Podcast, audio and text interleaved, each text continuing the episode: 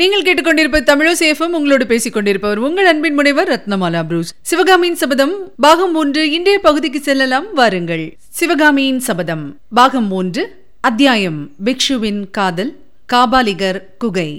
வாதாபி சக்கரவர்த்தி புறப்பட்டு சென்று 3 நாள் ஆகியும் கோட்டை கதவுகள் திறக்கப்படவில்லை. இதை பற்றி நகரில் பலவகை வதந்திகள் உலாவிக் கொண்டிருந்தன. ஒப்பந்தப்படி வாதாபி படைகள் திரும்பி போகவில்லை, மறுபடியும் கோட்டையை நெருங்கி வந்து வளைத்துக் கொண்டிருக்கின்றன என்று சிலர் சொன்னார்கள். புலிகேசி வெளியில் போன பிறகு மகேந்திர பல்லவருக்கு ஏதோ ஓலை அனுப்பி இருந்ததாகவும் அதற்கு மறுமொழியை எதிர்பார்த்து காத்துக் கொண்டிருப்பதாகவும் சிலர் சொன்னார்கள்.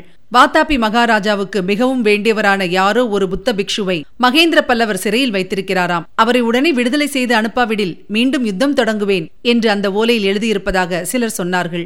ஆயனரையும் சிவகாமியையும் என்னுடன் அனுப்பி வைக்க வேண்டும், இல்லாவிடில் யுத்தத்துக்கு ஆயத்தமாக வேண்டும் என்று எழுதியிருந்ததாக இன்னொரு வதந்தி உலாவியது.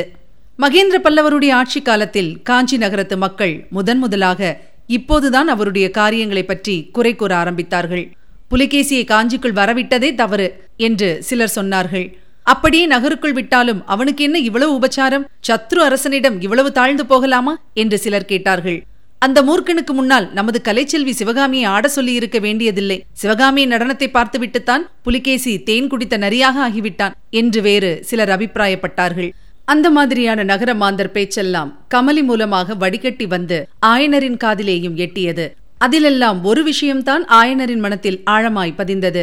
அதாவது வடக்கு கோட்டை வாசலுக்கு கொஞ்ச தூரத்தில் வாதாபி படையின் தண்டு இன்னும் இருக்கிறது என்பதுதான். வாதாபி மன்னர் புறப்படுவதற்குள் இந்த கோட்டையை விட்டு நாம் வெளியேறிவிட்டால் எவ்வளவு நன்றாயிருக்கும், அவரை எப்படியும் பார்த்து அஜந்தா வர்ணத்தை பற்றி கேட்டுவிடுவேனே என்று அடிக்கடி ஆயனர் சொல்லிக் கொண்டிருந்தார். ஒரு தடவை திடீரென்று எதையோ நினைத்துக் கொண்டவர் போல், நகரிலிருந்து வெளியே போவதற்கு சுரங்க வழி ஒன்று இருக்க வேண்டும், அது எங்கே இருக்கிறது என்று தெரிந்தால் போய்விடலாம். இதை கேட்ட சிவகாமி கண்களில் மின்வெட்டுடன், நிஜந்தானா அப்பா, சுரங்க வழி தெரிந்தால் நாம் வெளியே போய்விடலாமா என்று கேட்டாள். போய்விடலாம், நான் கூட அந்த சுரங்க வழியில் கொஞ்ச நாள் வேலை செய்திருக்கிறேன், ஆனால் அதற்கு வாசல் எங்கே என்பது மட்டும் தெரியாது, அதை எப்படி கண்டுபிடிப்பது என்று ஆயனர் ஏமாற்றமான குரலில் கூறினார். அப்பா, நம் கமலி அக்காவுக்கு அந்த சுரங்க வழி தெரியுமாம் என்று சிவகாமி மெல்லிய குரலில் கூறியதும் ஆயனர் பரபரப்புடன் எழுந்து கமலியின் அருகில் வந்து அவளுடைய கைகளை பிடித்துக்கொண்டு, என் கண்ணே குழந்தாய், உன் தங்கச்சி சொல்வது உண்மைதானா? அப்படியானால் நீ எனக்கு அந்த சுரங்க வழியை காட்ட வேணும், இந்த உதவியை என் ஆயுள் உள்ளவரை மறக்க மாட்டேன் என்றார். ஆகட்டும் சித்தப்பா, ஆனால் சமயம் பார்த்துதான் உங்களை சுரங்க வழிக்கு அழைத்து போக வேண்டும், அங்கே பலமான காவல் இருக்கிறது என்றாள் கமலி. 3 தினங்களாக அஸ்வபாலர் அநேகமாக யோக மண்டபத்திலேயே காலம் கழித்து வந்தார். மண்டபத்திலிருந்து அடிக்கடி மணி சப்தமும் கலகலத் தொனியும் பேச்சு குரலும் கேட்டுக்கொண்டிருந்தன. 4ஆம் நாள் இரவு ஜாமத்தில் தூக்கம் பிடிக்காமல் பலகணியின் வழியாக அரண்மனை தோட்டத்தை எட்டி பார்த்து கொண்டிருந்த போது நிலா வெளிச்சத்தில் ஓர் அதிசயமான காட்சியை கண்டார். தோட்டத்தின் வழியாக நல்ல ஆஜானுபாகுவான ஆக்கிருதி உடைய ஒருவரை 2 புறத்திலும் 2 பேர் கையை பிடித்து நடத்தி கொண்டு வந்தார்கள். நடுவில் இருந்தவரின் கண்கள் துணியினால் கட்டப்பட்டிருந்ததாக காணப்பட்டது. இன்னும் சிறிது உற்று பார்த்தபோது நடுவில் நடந்து கொண்டிருந்த ஆஜானுபாகுவான உருவம் ஒரு புத்த பிக்ஷுவின் வடிவமாக காணப்பட்டது. அந்த உருவம் ஆயனருக்கு நாகநந்தியை நினைவூட்டியது. ஒருவேளை நாகநந்திதானோ அவர்?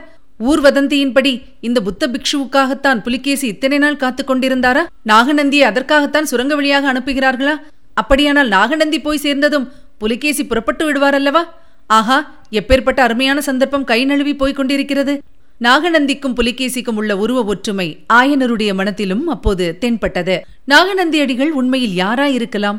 இவ்விதம் பற்பல எண்ணங்களினால் அலைப்புண்ட ஆயனர் அன்றிரவு தூங்கவே இல்லை. பொழுது புலரும் சமயத்தில் யோக மண்டபத்திலிருந்து வீட்டுக்கு வந்த அஸ்வபாலர் ஆயனரை பார்த்தார். என்ன சிற்பியாரே, இரவெல்லாம் நீ தூங்கவில்லை போலிருக்கிறது என்றார்.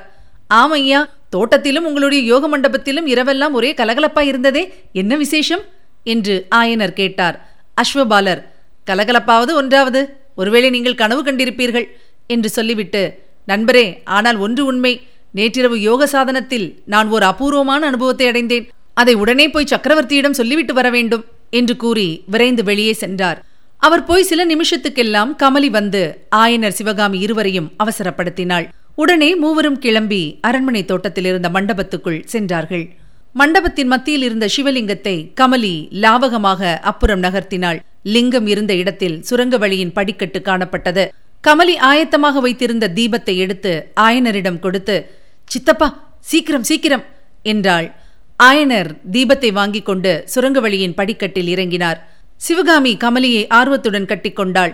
இருவருடைய கண்களிலும் கண்ணீர் ததும்பிற்று. அக்கா, போய் வருகிறேன் என்று தழுத்தழுத்த குரலில் கூறினாள் சிவகாமி. தங்கச்சி, போய் வா, மறுபடி காஞ்சிக்கு திரும்பி வரும்போது பல்லவகுமாரரின் பட்ட மகிழ்ச்சியாக திரும்பி வர வேண்டும் என்று கமலி ஆசி கூறினாள். அக்கா, நான் திரும்பி வரும் வரை எனக்காக சின்ன கண்ணனுக்கு தினமும் 1000 முத்தம் கொடு என்றாள் சிவகாமி. கமலி சிரித்துக்கொண்டே, அவன் மூச்சு முட்டி சாக வேண்டியதுதான் என்றாள். சிவகாமி சுரங்கப்படியில் இறங்கிய போது அவளுடைய உள்ளம் பதை பதைத்தது. மார்பு படபடவென்று அடித்துக் கொண்டது. ஒளி நிறைந்த குதூகலமான உலகத்திலிருந்து இருளும் ஐயமும் பயங்கரமும் நிறைந்த ஏதோ பாதாள உலகத்துக்கு போவது போன்ற உணர்ச்சி ஏற்பட்டது. அந்த உணர்ச்சியை மனோதிடத்தினால் போக்கிக் கொண்டு ஆயனரின் பின்னால் நடந்தாள். இருளடர்ந்த சுரங்கப்பாதையில் ஆயனரும் சிவகாமியும் ஏறக்குறைய ஒரு முகூர்த்த நேரம் நடந்தார்கள். இவ்வளவு நேரமும் அவர்களுக்குள் அதிகமான பேச்சு ஒன்றும் நடைபெறவில்லை. அடிக்கடி ஆயனர் நின்று சிவகாமியின் கையை பிடித்து, இனி அதிக தூரம் இராதம்மா, சீக்கிரம் வழி முடிந்துவிடும் என்று தைரியப்படுத்திக் கொண்டு போனார். ஒரு முகூர்த்த நேரத்துக்கு பிறகு திடீரென்று வெப்பம் மாறி ஜில்லிப்பு உணர்ச்சி ஏற்பட்டது. அம்மா சிவகாமி, கோட்டைக்கு வெளியே வந்துவிட்டோம், அகலியை கடக்கிறோம் என்றார். ஒரு கணம் அங்கே நின்று, குழந்தாய், இங்கேதான் நான் வேலை செய்ததாக ஞாபகம் இருக்கிறது. அகழி தண்ணீர் உள்ளே வராமல் வெகு சாதுரியமாக இங்கே வேலை செய்ய வேண்டியிருந்தது. அதோடு இல்லை, ஏதாவது ஆபத்து காலங்களில் இந்த சுரங்க வழியை மூடிவிடவும் இங்கேதான் உபாயம் இருக்கிறது. அதோ பார்த்தாயா, அந்த அடையாளமிட்ட இடத்தில் ஒரு கல்லை லேசாக பெயர்த்தால் அகழி ஜலம் கடகடவென்று உள்ளே புகுந்துவிடும். அப்புறம் வெளியிலிருந்தும் உள்ளே போக முடியாது, உள்ளே இருந்தும் வெளியே போக முடியாது என்றார். நல்ல வேளை, அப்படி ஏதாவது ஏற்படுவதற்கு முன்னால் நாம் வெளியே போய்விடுவோம் அல்லவா என்றாள் சிவகாமி. அதற்கு பிறகு இன்னும் ஒரு முகூர்த்த நேரம் வழி நடந்த பிறகு மேலே இருந்து வெளிச்சம் வருவதை கண்டார்கள். ஆ, சுரங்க வழி முடிந்துவிட்டது என்றார் ஆயனர். இருவரும் படிகள் வழியாக மேலே ஒளிவந்த இடத்தை நோக்கி ஏறி சென்றார்கள். அவர்கள் ஏறி வந்து நின்ற இடம் ஒரு சின்ன மலைப்பாறையில் குடைந்து அமைக்கப்பட்ட சமணர்களின் குகை கோயில். ஜைன தீர்த்தங்கரர்களின் பெரிய பிரதிமைகள் 3 அங்கே காணப்பட்டன. ஆனால் என்ன பயங்கரம்! காபாலிகர்கள் அந்த சமண குகையை ஆக்கிரமித்து விட்டதாக தோன்றியது. எங்கே பார்த்தாலும் மண்டை ஓடுகள் சிதறி கிடக்கின்றன. போதாதற்கு 3 தீர்த்தங்கரர்களின் சிலைகளுக்கு அப்பால் 4வது சிலையாக கண்ணை மூடிக்கொண்டு ஒரு காபாலிகன் உட்கார்ந்திருந்தான். உடம்பெல்லாம் சாம்பலை பூசிக்கொண்டு மண்டை ஓட்டு மாலை அணிந்திருந்த அவனுடைய தோற்றம் பார்ப்பதற்கு மிக கோரமாயிருந்தது. ஆனால் நல்ல வேளையாக அவன் கண்களை இறுக மூடிக்கொண்டு யோக நிஷ்டையில் உட்கார்ந்திருந்தான். ஆயனரும் சிவகாமியும் 2வது தடவை அவனை பார்க்காமல் பாறையின் படிகள் வழியாக இறங்கி விரைந்து சென்றார்கள். கொஞ்ச தூரம் சென்ற பிறகு, அப்பா, இதென்ன, சமணர் குகை கோவிலில் காபாலிகன் வந்து உட்கார்ந்திருக்கிறானே என்று சிவகாமி கேட்டாள். அம்மா, இந்த பாறை ஒரு காலத்தில் சமணப்பள்ளியாக இருந்தது. மகேந்திர பல்லவரிடம் கோபித்துக் கொண்டு சமணர்கள் இந்த நாட்டை விட்டு போய்விட்டார்கள் அல்லவா? கோட்டை முற்றுகைக்கு முன்னால் காஞ்சி நகரில் உள்ள காபாலிகர்களை எல்லாம் வெளியில் துரத்திய போது இந்த குகையை அவர்கள் பிடித்துக் கொண்டார்கள் போல் இருக்கிறது. அவர்களுக்கு யுத்தம் என்றால் கொண்டாட்டம் தானே, கபாலங்கள் ஏராளமாய் கிடைக்குமல்லவா? இப்படி பேசிக்கொண்டு ஆயனரும் சிவகாமியும் காட்டு பிரதேசத்தின் வழியே நடந்து போனார்கள். கொஞ்ச தூரம் போவதற்குள்ளே அவர்களுக்கு எதிர்ப்புறத்திலிருந்து பலர் கும்பலாக வரும் பெரும் முழக்கம் கேட்டது. சில நிமிஷத்துக்கெல்லாம் ஒரு பெரும் கும்பல் அவர்கள் கண்முன்னால் எதிர்பட்டது. அப்படி வந்தவர்கள் வாதாபி படையை சேர்ந்த வீரர்கள்தான். அவர்களுக்கு மத்தியில் தூக்கி பிடிக்கப்பட்டிருந்த வராக கொடியிலிருந்து இது தெளிவாக தெரிந்தது. இனி கேட்கலாம் அடுத்த பகுதி, கோபாக்னி. ஆயனரையும் சிவகாமியையும் வாதாபி வீரர்கள் எப்படி எதிர்பட நேர்ந்தது என்பதை தெரிந்து கொள்வதற்கு நாம் சிறிது பின்னோக்கி செல்ல வேண்டும். காஞ்சி நகரின் வடக்கு கோட்டை வாசலில் மகேந்திர பல்லவரிடம் விடைபெற்றுக் கொண்டு பிரிந்த போது புலிகேசியின் மனநிலை எப்படி இருந்தது என்பதை ஒருவாறு நாம் தெரிந்து கொண்டோம்.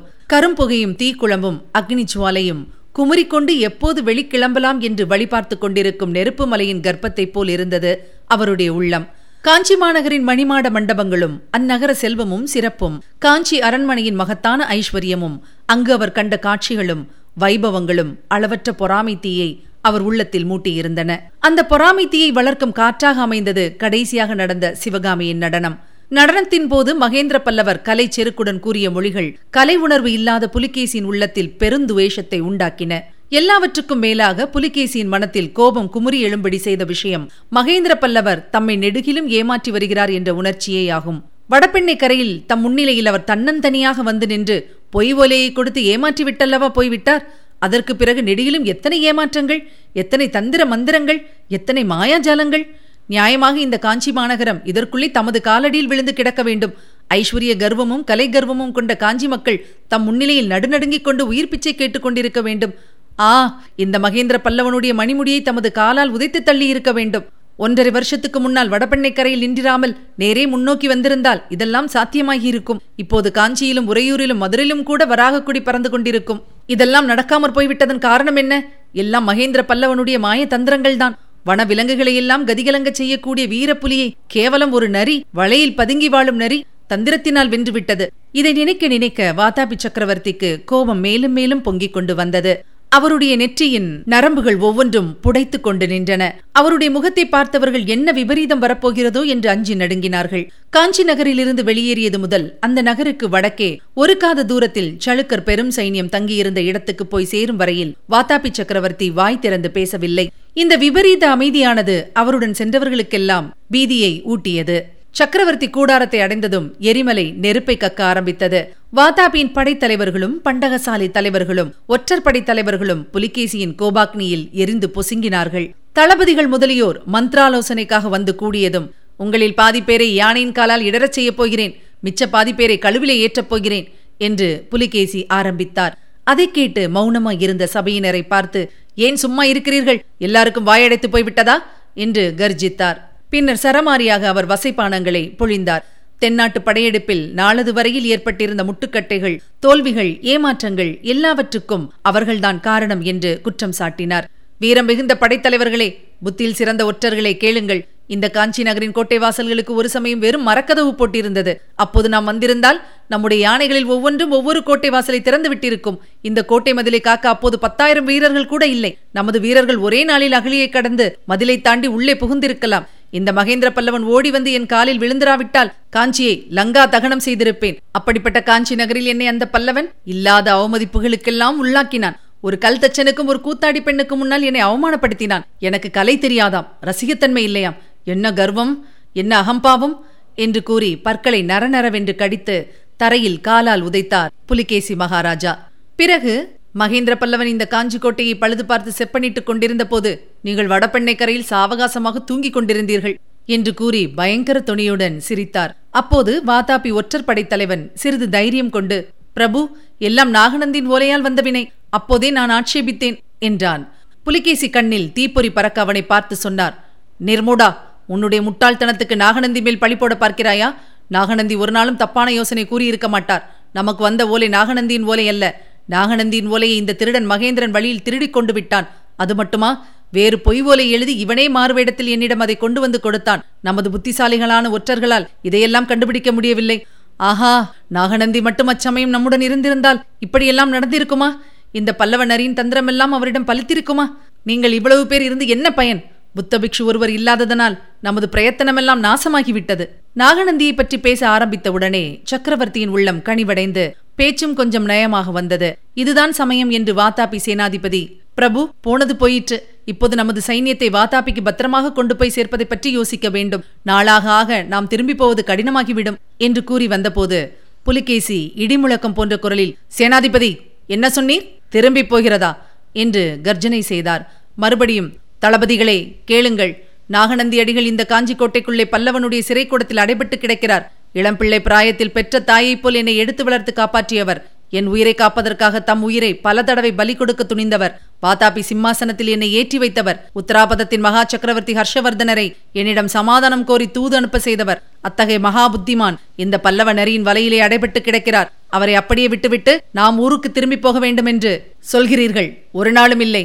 படைத்தலைவர்களே, காஞ்சி கோட்டையை தாக்கும்படி உடனே நமது வீரப்படைகளுக்கு கட்டளையிடுங்கள். காஞ்சியை பிடித்து மகேந்திர பல்லவனுடைய மாளிகை சுட்டெரித்து மகேந்திரனுடைய தலையை மொட்டையடித்து நமது தேர்காலில் கட்டிக்கொண்டு வாத்தாப்பிக்கு திரும்பி போவோம். நாகநந்தி அடிகளை சிறை மீட்டு அவரை நமது பட்டத்து யானையின் மீது வைத்து அழைத்து போவோம். உடனே புறப்படுங்கள் என்று கூறி நிறுத்தினார். சபையில் சற்று நேரம் நிசப்தம் குடிக்கொண்டிருந்தது. இது என்ன மௌனம்? ஏன் பேசாதிருக்கிறீர்கள்? பல்லவ நாட்டு கற்சிலைகளை பார்த்துவிட்டு நீங்களும் கற்சிலையாக போய்விட்டீர்களா என்று சக்கரவர்த்தி கேட்டார். அதன் பேரில் தளபதிகள் ஒவ்வொருவராக தம் அபிப்பிராயங்களை சொல்லலானார்கள். யானைப்படைத் தலைவர், யானைகள் எல்லாம் உணவின்றி மெலிந்துவிட்டன என்றும் அவற்றின் வெறி அதிகமாகி வருகிறதென்றும் சில நாள் போனால் யானைகள் கட்டுமீறி கிளம்பி நமது வீரர்களையே அழிக்க ஆரம்பித்து விடும் என்றும் கூறினார்.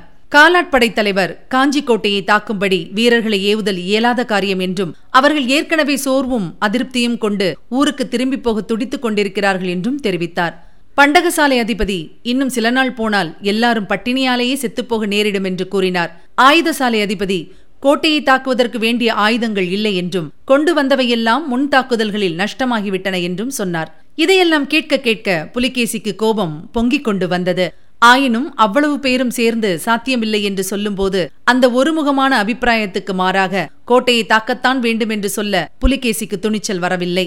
ஆஹா, உங்களை நம்பி நான் இந்த படையெடுப்பை ஆரம்பித்தேனே என்று வெறுப்புடன் பேசிவிட்டு, இருக்கட்டும், எல்லோரும் போய் தொலையுங்கள், இன்றிரவு யோசித்து நாளைக்கு முடிவு சொல்லுகிறேன் என்றார். இதுவரை நீங்கள் கேட்டது சிவகாமியின் சபதம் பாகம் 3. வழங்கியவர் உங்கள் அன்பின் முனைவர் ரத்னமாலா புரூஸ். சிவகாமியின் சபதம் என்ற எமது இந்த ஒலிப்புத்தக முயற்சிக்கு நீங்கள் அளித்து வரும் அன்பிற்கும் ஆதரவுக்கும் மிக்க நன்றியை தெரிவித்துக் கொள்கிறோம். தொடர்ந்து கேளுங்கள், நண்பர்களிடமும் பகிருங்கள், மறவாமல் சப்ஸ்கிரைப் செய்ய சொல்லுங்கள். அவர்களும் தேன் தமிழ் சுவை பருகட்டும். மீண்டும் அடுத்த பகுதியில் சந்திக்கலாம். இணைந்திருங்கள், மகிழ்ந்திருங்கள்.